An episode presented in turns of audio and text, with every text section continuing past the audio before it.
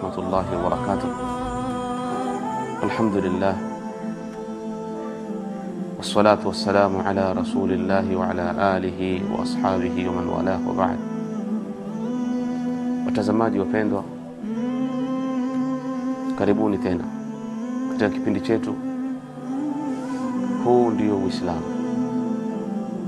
tunataka tuangalie leo uislamu watuambia nini kuhusu jambo ambalo limo katika jamii. Na jambo hili tumeona hatari yake. Na wengi wamechanganyikiwa wanauliza je ipi ndiyo sawa? Jambo lenyewe ni vijana wetu baina ya ndoa na masomo. Tukizungumza ndoa ni jambo ambalo limehimizwa na dini. Kwani maumbile ya wanadamu hayakubali kila mmoja kukaa bila ya mwenzake. Mwenyezi mungu subhanahu wa taala akawaumba wanadamu hivyo. Hunna libasun lakum wa antum libasun lahun kwa aya ya qurani mwenyezi mungu aliposema wa min ayatihi an khalaqa lakum min anfusikum azwajan litaskunu ilaiha miongoni mwa alama za mwenyezi mungu ama aya zake mwenyezi mungu ni kule kuwaumbieni nyinyi wanawake kutokana na nafsi zenu ili mtulie kwao. Aya inaashiria ya kwamba bila ya mume kuwa na mke huwa hana utulivu na bila ya mke kuwa na mume huwa hana utulivu. Na ndipo mwenyezi mungu alipomuumba adam. Adam hakupata utulivu illa baada ya mwenyezi mungu kumuumbia hawa alipomtoa kwenye nafsi yake na akawa pamoja na pamoja na adam ndipo adam alipopata utulivu. Bila au kabla ya hapo alikuwa hajui adam yule apumbae na nani azungumze na nani acheke na nani yani yuko peke yake. Haya ni maumbile ya wanadamu. Kila mwanadamu ameumbwa na hisia. Hisia tofauti tofauti. Mojawapo katika hisia hizo ni mwanamke kuhisi kuwa ataka mume na mwanamume kuhisi kuwa ataka mke. Kwa hivyo hili ni jambo liko. Na mtume wetu muhammad salllahu alaihi wasallam katufunza katoa mwelekeo kwa vijana. Ya mashara shabab man istataa minkum lbaata falyatazawaj enyi vijana kati yenu kama kuna mtu ana uwezo naoe. Kwa nini? Akataja na sababu. Kwa sababu fainahu aghad lilbasar. Kwanza itamfanya yule kijana na yule msichana waweze kufunga macho yao kutoangalia viharamu kwa sababu tayari wako na, na, na, na halal vile vile wa ahsan lilfarj wataweza kuhifadhi tupu zao. Kwa sababu gani? Kwa sababu wao wanapo mahali pa kupeleka zile hisia zao na shahawa zao. Ndipo mtume kisha akasema kwa yule ambaye atakuwa hana uwezo uwezo wa kimwili uwezo wa kimali basi nafunge.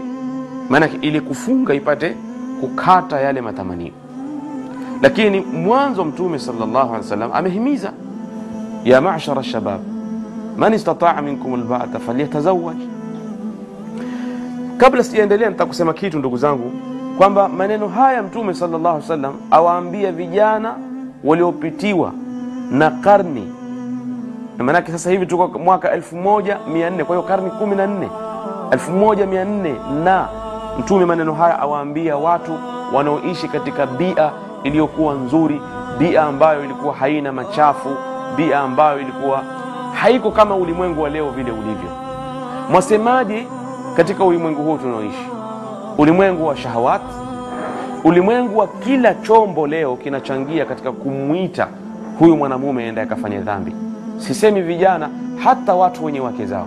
Wanaishi baina ya fitna za usiku na mchana.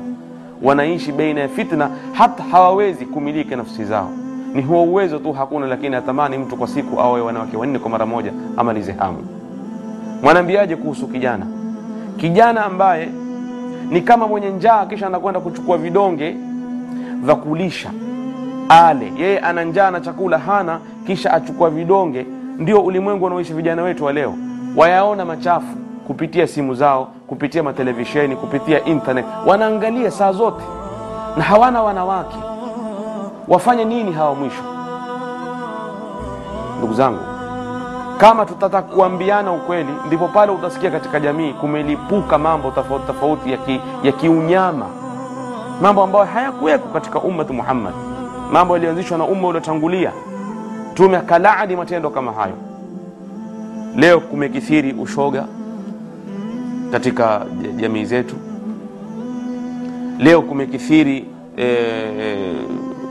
sijui nisemeje, hata naona haya kusema usago katika jamii zetu.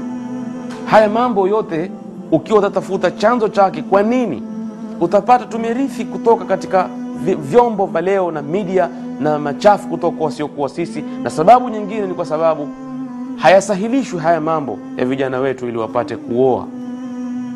Kwa hiyo ndoa yana kinga yote haya. Kama tutafuta suluhisho ya haya yote ni watu waoane, kwa sababu mtume wetu Muhammad sallallahu alaihi wasallam ndiye aliyetuambia fa innahu aghadh lilbasar wa ahsan lilfarj.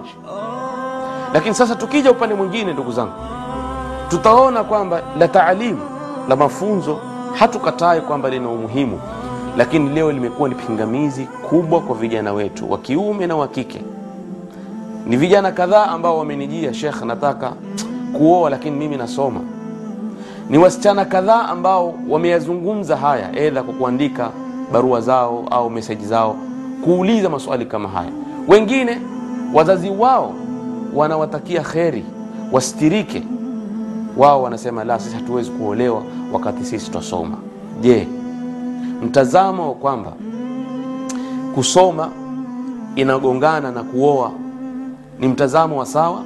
Ni kweli sisi tuwaunge mkono watoto wetu wa kiume na wa kike wasome mwanzo, hata ikiwa limetokea la ndoa wasioe. Maana kuna mtu yeye mwenyewe hana hamu ya kuoa, yu ajisomea, huyu tomnasihi aendelee na masomo yake, lakini iwapo yameshajitokeza sababu, zimeshajitokeza sababu za ndoa, kwa mfano tayari msichana akashaposwa, ndoa imekuja, kwa mfano kijana akashaposa tayari, basi isiwe tena taalimu itakuwa ni pingamizi. Huu ndio msimamo wa sawa hakika, hususan katika ulimwengu huu tulionayo ambao hautawasalimisha watoto hawa wawili kule kusoma kwao wasiyafanya yasiyotaka kufanywa. Sijui kama mmenielewa nikisema hivi. Namaanisha ya kwamba vijana hawa wawili lau kama wataacha kuoa na kuolewa, wabaki na masomo yao, je, kusoma kwao shule itawahifadhi wao na kuwasalimisha wao wasiyafanye mengine yasiyofaa? Ndio hapa nasema sababu wanazozitoa si sababu maana kusoma si sababu ya kuwa mtu asiolewe.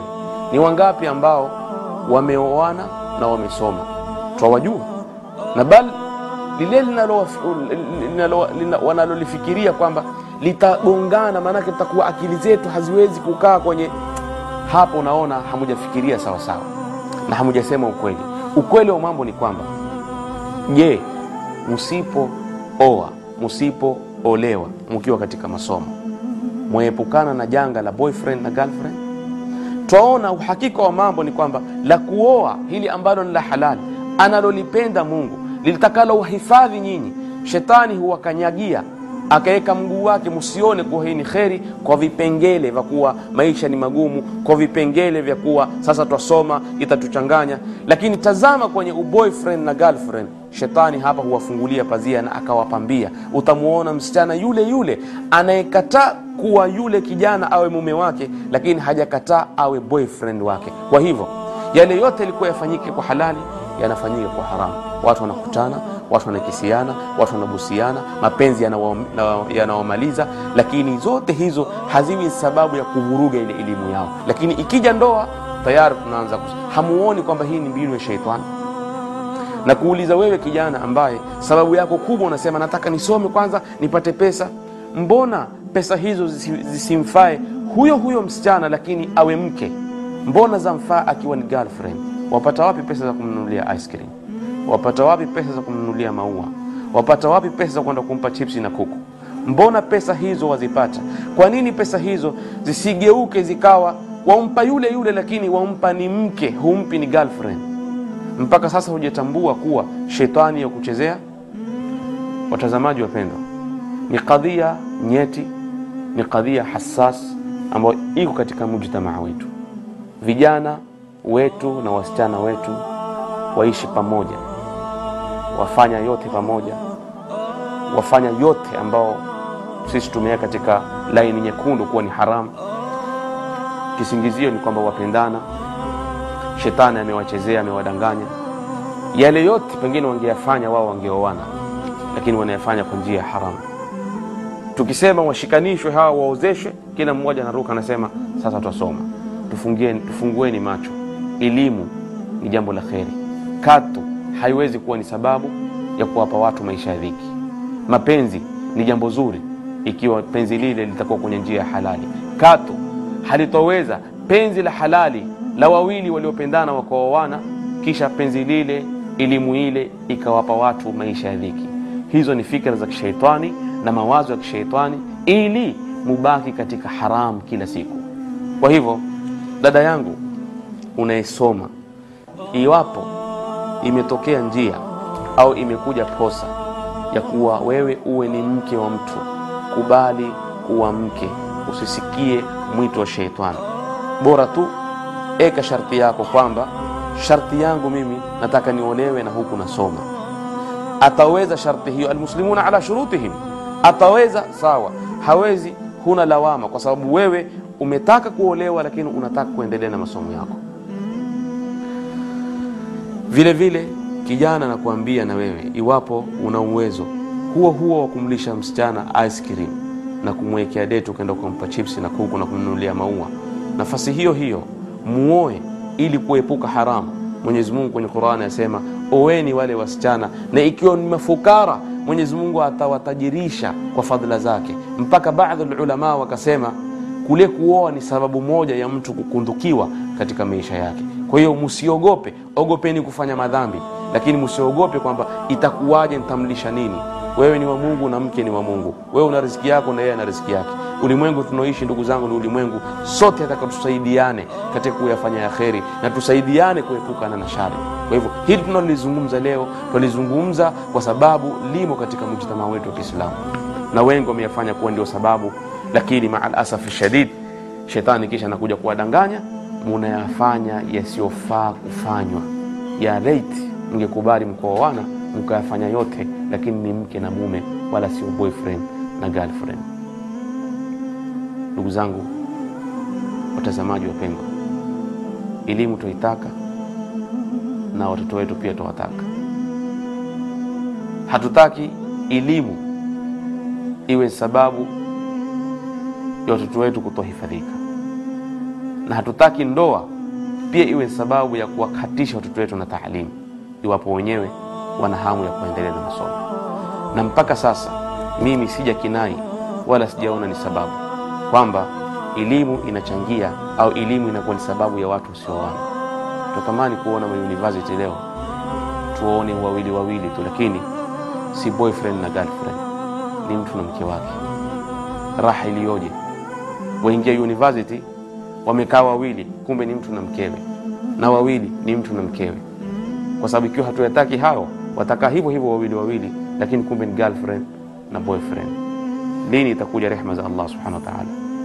Mwenyezi Mungu atupe iman ya kuweza kuyafanya yenye kumridhisha Mwenyezi Mungu, na sio tusiogope kuyafanya yenye kumpendeza Mwenyezi Mungu, kwani Mungu yuko pamoja na yale anayoyataka na yale ya kheri, wala tusighurike na mwito wa sheitani, tukaghurika tukaenda tukayafanya mambo ya kumfurahisha sheitani. Hapo ndipo tutakapofeli. Huu ndio Uislamu. Wasali llahuma ala nabiyina Muhammad wa ala alihi wasahbihi wasallam. Wassalamu alaikum warahmatullahi wabarakatuh.